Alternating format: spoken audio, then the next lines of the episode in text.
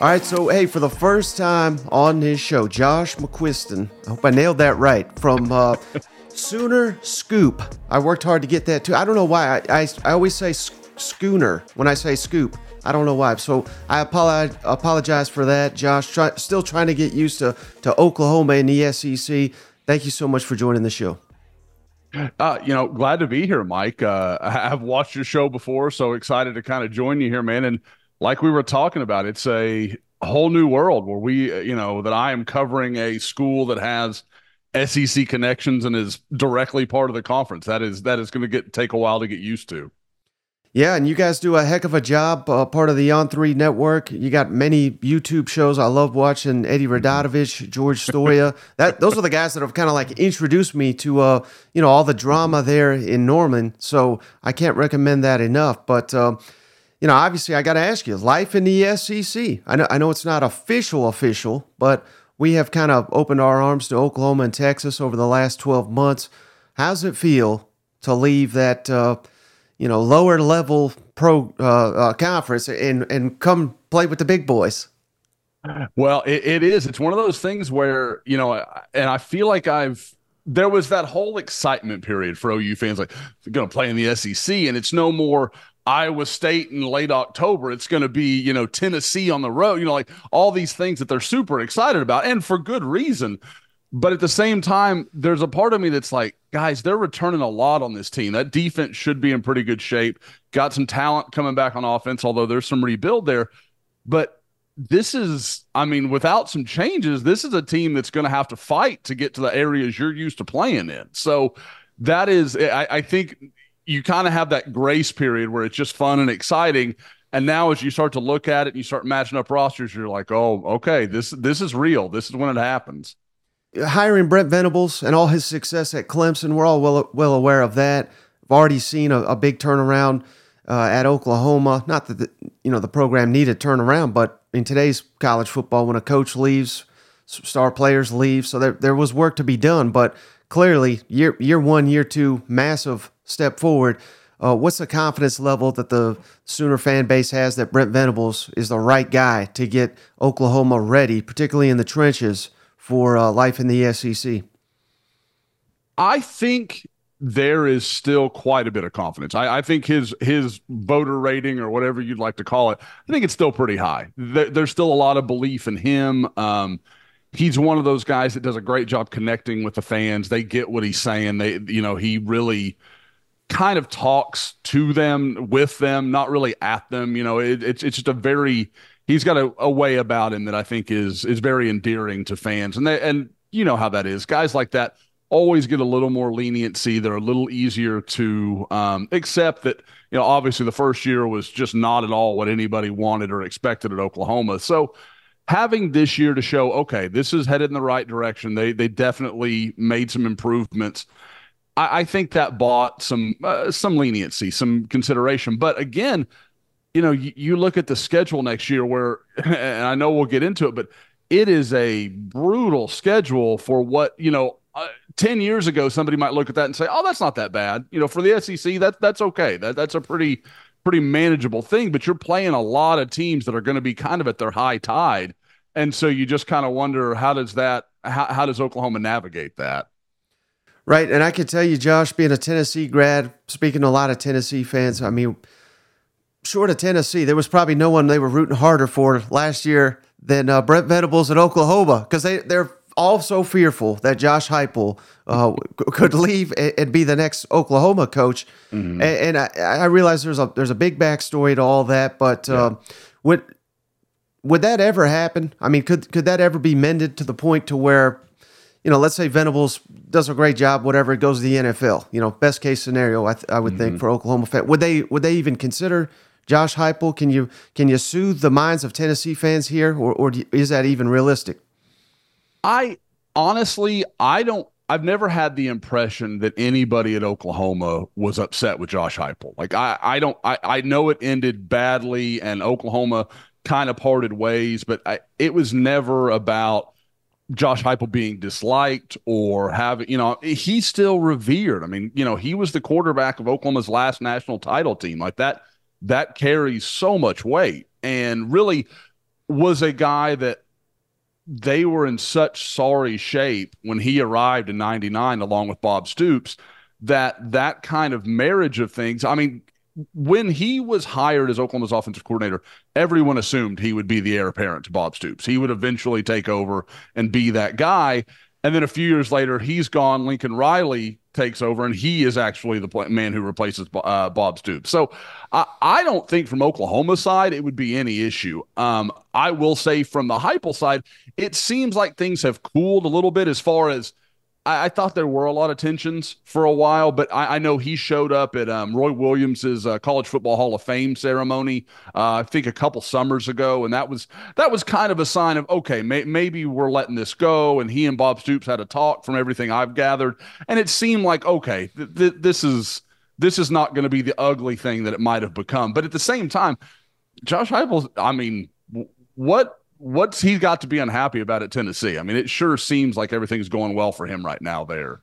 Right. And again, we'll talk about it here in a second, but of course they're meeting this year. So that's going to be fascinating to see. But I wanted to ask you about the current Oklahoma team, a lot of success with Jeff Lebby on offense. And I thought, interestingly enough, they kind of reminded me a little bit of Tennessee two seasons ago when they won 11 games. Mm-hmm. Obviously a lot of the same offensive system, with Dillon Gabriel now off to Oregon, Jeff Lebby, of course, at Mississippi State. Seth Littrell is going to be the offensive coordinator. What's the anticipation, or maybe it's even too early until we see spring football, but what's the anticipation of what this Oklahoma offense looks like next season? You know, it's going to be different. Obviously, Littrell is a Mike Leach guy, grew up in the spread, you know, those kind of things. And for those that don't know, you know, we just coming off talking about Josh Heupel. Seth Littrell was Josh Heupel's fullback at Oklahoma in 2000. So there's a lot of connectivity with the current roster and that 2000 team. There are, you know, a lot of Brent Venables has brought a lot of ex-players around, so there's a lot more continuity than maybe there had been in the Lincoln Riley regime, or, you know, kind of as the years went on and he made his own changes. But with Littrell, again, I don't think you're going to see them reinvent the wheel. You're not going to see all the RPO. That's going to change a lot. Like you mentioned, that's very familiar to Tennessee fans and a lot of SEC fans with the proliferation of that. You know, that's been such a kind of game-changing thing. I don't think you're going to see that as much. And I think at times, especially maybe in that bowl game, you saw where that can be difficult for a young quarterback because Arizona was kind of dictating numbers, and they were saying, okay, Jackson Arnold, we're going to show you the numbers where you've got to throw, and then we're going to drop out, or we're going to, you know, they did a lot of stuff to confuse a young guy. And I think they're going to try to remove some of that, get back to some of the blocking schemes that they had a lot of success with Lincoln Riley, a lot of the zone scheme type stuff. I think you'll see that kind of reemerge. More gap scheme. Zone is what they did a lot of under Jeff Lebby. I thought they struggled with it at times, to be frank. So I think you'll see some changeover in schematic ideas, but I mean, to someone just watching a football game and maybe doesn't get that deep into the weeds, it's going to look fairly similar. They're going to attack vertically. They're going to expect to make big plays. I mean, there's plenty still there that makes sense. Yeah. And then I really wanted to ask you about Jackson Arnold, who, mm-hmm. you know, he looked like a freshman, I thought, in the bowl game, a lot of turnovers, but after a very shaky start, you know, for maybe the second, third quarter, he looked incredible. But I think that kind of comes with the territory when you're in your first start, you're a true freshman. So that's certainly not a slight. You see the massive potential. Mm-hmm. What is the expectations for him next season? And I love trafficking in these rumors, Josh. And I'm getting it from East Texas. Even Texas it's Texas people that are coming, which should probably tell you that there's nothing really there. But Jackson Arnold, he's upset, or his camp, mm-hmm. what have you. There's no offensive line. He's going to Southern Cal. Can you get into all that? Is that all just BS? Yeah, he's a kid that we've got. You know, obviously, I do a lot of recruiting for the site, and we, you know, covered him since he was in high school. I don't, you know, talking to him, you know, not so much him, but his family, those kind of things. I sure don't see I don't see that as in the cards. I think he's very happy, has a lot of love for Brent Venables. He was a kid that watched OU, you know, was a five-star quarterback, was the Elite 11 MVP, and watched OU go through that horrid 2022 season. He never wavered. He never acted like he was unsure about it. He's been very steadfast with Oklahoma. So in that regard, I don't see anything there. Now, as far as him as a player, it's really interesting, and I hate to keep pivoting back. You told me you were a Tennessee alum, so like there is you watch him and you watch Nico, and you just watch how different those two offenses attack those scenarios. Now, some of it was relative because you knew Arizona was going to score some points with Fafita and McMillan, who's just an absolute monster. OU was going to have to score some points. Tennessee knew, let's take care of the ball, let's not get crazy, and eventually we're going to score a point here or there with Iowa, and Lord knows they're not going to score anything. So I think that was kind of, I mean, let's just be real. So, you know, I think that is really an interesting thing because there are points where you can say, well, Jackson Arnold threw for over 350 yards and had some touchdowns and looked really good. I mean, he had one, and I know a lot of people have talked about it in the OU market, but he's running to his left, kind of readjusts his body and drops just a feathery, beautiful pass into the back corner of the end zone for an easy touchdown, but it shouldn't have been possible. Like that's one of those throws where I'm like, if that's Dillon Gabriel, I'm not sure he can make that throw. Like there's just a lot there that you like. You saw some flashes of potential, but there's no question you could see the freshman stuff. He's a little late on some of his decisions. He's not quite as quick seeing things, or Arizona tricked him a couple of times, kind of showed him a look maybe he hadn't seen before. And I think that was that's just natural. Like you have to understand that. But again, answering the way he did after a really horrible start, I think says a lot about the kid, what he's about, what he's made of. And I think that's something Oklahoma can really take some solace in. Even though that game didn't go the way they wanted it to, they kind of learned about their young quarterback. Mm-hmm. And you mentioned you cover some recruiting. So I got to ask you, with that SEC patch on, I'm seeing they're already taking the photos with the SEC logo. I don't even know if that's legal for them to do, but they're doing it. And hey, I don't blame them for doing it. But have you already started to see an impact? Not that Oklahoma needed help recruiting, but just signed a top 10 class. And I think A&M is a perfect example. Not that they've had the success to follow it, but they've been wildly successful, obviously, in recruiting. And Texas is also trying to take advantage of it. Do you think just being associated with the SEC, have you seen signs that it's going to help Oklahoma on the recruiting trail? I think with both Oklahoma and Texas, you can see it, where Oklahoma, you know, both schools have, you know, always recruited well. There's no question. They're always at least around the top 10, if not within it, you know. But I would say over the last 10 years, you had seen a dip in what those two schools could land up front, whether it was offensive line, defensive line. They weren't landing the same caliber of guys that we were seeing go to Alabama, Georgia, those kind of programs. And some of that's proximity, but some of that is, you know, I talked to a kid off the record and tell me, you know, what was the deal here? I want to play against the best. And I know the best offensive linemen, the best defensive linemen, they're in the SEC. I want to go play against those guys. Okay, fair enough. You know, that is what it is. And now, you know, you look at Oklahoma this year had, you know, roughly three top 100 defensive linemen in their class, including five-star David Stone. They haven't done that kind of thing in 15 years. Like Gerald McCoy was the last five-star defensive lineman Oklahoma signed, and Gerald McCoy retired from the NFL a couple of years ago. So, you know, that kind of puts it in perspective what we're talking about here. So, yeah, I think it's huge for Oklahoma. I don't think there's any doubt. Brent Venables, you know, it's one of those things where you talk about, okay, he wasn't in the SEC, but he was at Clemson. They're run like an SEC school. Everybody understands they were recruiting in SEC territory. So there's a lot of things that he just knows. He knows how that works, and he knows that all of it's great. You can have a great quarterback and running backs and receivers and all that sort of stuff. If you can't win up front, you're going to end up in the same situation OU has in their multiple playoff trips. And the one year where they really could match up front was the 2017 team when they went to that war with Georgia in the Rose Bowl.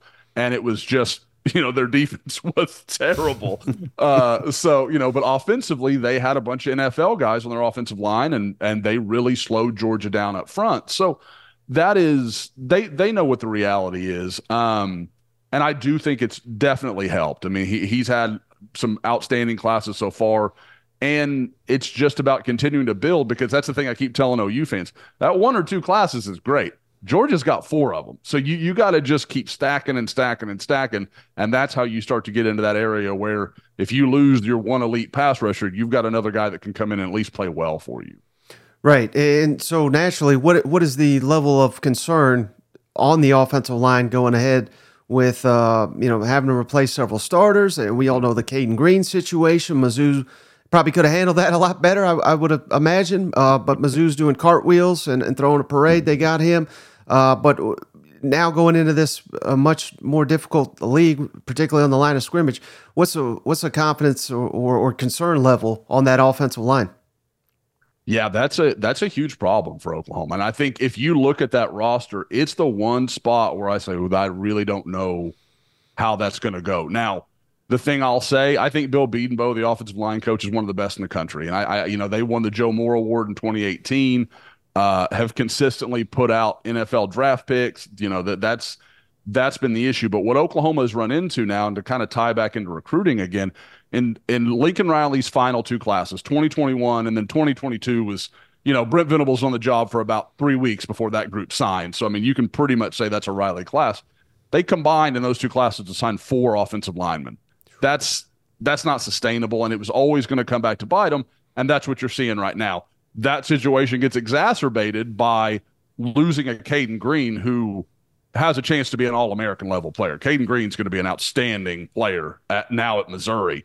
So I think there is a lot that they had to address. Now, I like some of what they've done in the portal. Spencer Brown from Michigan State's a good, steady player.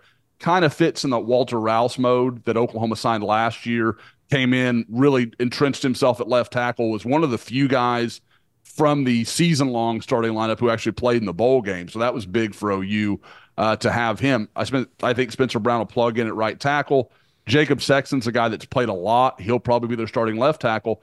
Inside, there's a lot of questions. I think the one that Oklahoma's pretty excited about as far as the portal guys they've landed is Fobechi Nwowu. He's a guy they landed from North Texas, actually played for Seth Littrell when he was still the head coach at North Texas. They think he's going to be a really good one. There's a lot of excitement. Talking to people at North Texas, they thought that was a really good, even if whatever bitterness they may have, there was definitely he's really good. OU did well to get him. So I think there's room for optimism. The problem with Oklahoma is I think they can get to where they have a good starting five. It's at least, middle of the league in the SEC. Not special, not a great group, but they can be solid. If they have any injuries, their numbers are really, really concerning. It's because a lot of their depth, a lot of their backups are going to be either redshirt freshmen or true freshmen, and none of them have played any meaningful football. Mm-hmm. And now, how about switching to the defensive side of the ball? Ted Roof out, Zach Alley, younger guy who I believe he played or coached with Venables at Clemson. Thoughts on that decision? And, is this... what's your confidence level that this is going to be an upgrade? It's pretty considerable. And I want to say, from everything we've gathered, and Zach Alley was a name when Brent was hired, you heard he was a possibility for defensive coordinator job, but he was only 27 years old. I think he'd spent 1 year at ULM at that point. So there wasn't a lot of track record to say, oh yeah, he deserved this kind of step forward. Ted Roof, I never loved the track record. I know everybody will tell, oh, he won a national title, Auburn. We know who won the national title, Auburn. He's playing quarterback. Like, let's just be real about that. And again, Ted Roof's an incredibly nice guy. Like, I don't mean to bag on him at all, but it just, I didn't think he was the right guy. And I think the biggest move that I like about this is not only that I think Zach Alley's a talented young coach, at the same time, and I should note, Zach Alley hasn't even officially been announced yet. We all just kind of know it's happening. Like, he has been spotted around Norman. Like, we have heard plenty of indication that he has been around the facilities, but for some reason it hasn't been announced yet. So I don't know what to make of that, but I don't think it's any issue. What I will say is what I like and what we've heard is a big part of this is Brent Venables kind of acknowledging, I've got to hand this defense off to someone I trust, someone I think is going to do a good job with it, knows what I want to do, can implement my thoughts, my methodology, much in the same way that we've seen Kirby Smart do at Georgia, the same way Nick Saban did for years at Alabama. It's not that he's not going to be involved. We know he is. but he wants to hand it off so that he can be the guy, you know, watching the offense. Okay, I like that call. I don't like that call. Like, I think at times last year, he got stuck being the defensive coordinator, and really wasn't as engaged as he needed to be sometimes in some of those late situations. Against Oklahoma State, I thought it bit him a little bit. Against Kansas, I thought it bit him a little bit. And so I think he kind of said, okay, the change has got to happen here. And I don't think he wanted to hand the reins to Ted Roof. He wanted to hand it to Zach Alley. Mm-hmm. Now, I know we're running short on time here, Josh, but I just wanted to ask you real quick. SEC, I mean, this is going to be so much fun. Teams going to Norman and Oklahoma going to the SEC. I'm going to run down their SEC slate real quick. Tennessee at home, at Auburn, Texas, of course, that's a neutral site. South Carolina at home, at Ole Miss, at Mizzou, Alabama at home, that's going to be great, and at LSU. Is there one game, and let's move aside from Texas, because we all know how big that is to Oklahoma fans. Is there an SEC game that Oklahoma fans, more than any other that you're hearing from, are excited about? I would say there are two that kind of jump out. Tennessee, obviously, we kind of talked about it earlier. Josh Heupel returning, leading the program, obviously a really good one, and I mean, Mike, there's going to be some hype over the whole Jackson Nico thing. Like, people are going to get excited about two young, really talented quarterbacks, facing off. That's a storyline that people want to write about. So I think that's one for sure. But the Missouri situation, Missouri has, and I joked about this with Braden Gall, who, obviously I know, but there was talk when everybody was working on the schedule, like, oh, Missouri's going to, they've got to play Oklahoma. That's an old Big 12, Big 8 rivalry. And I said, I think I tweeted out several times, said, this is not a rivalry. Like, Oklahoma, I mean, it's the rivalry in the way your little brother's a rival. Like, no, like, and that's no shot at Missouri. Oklahoma's just, they ran the Big 8 for decades, and Missouri was a good program that, got to a bowl from time to time. Like, they weren't playing the same sport.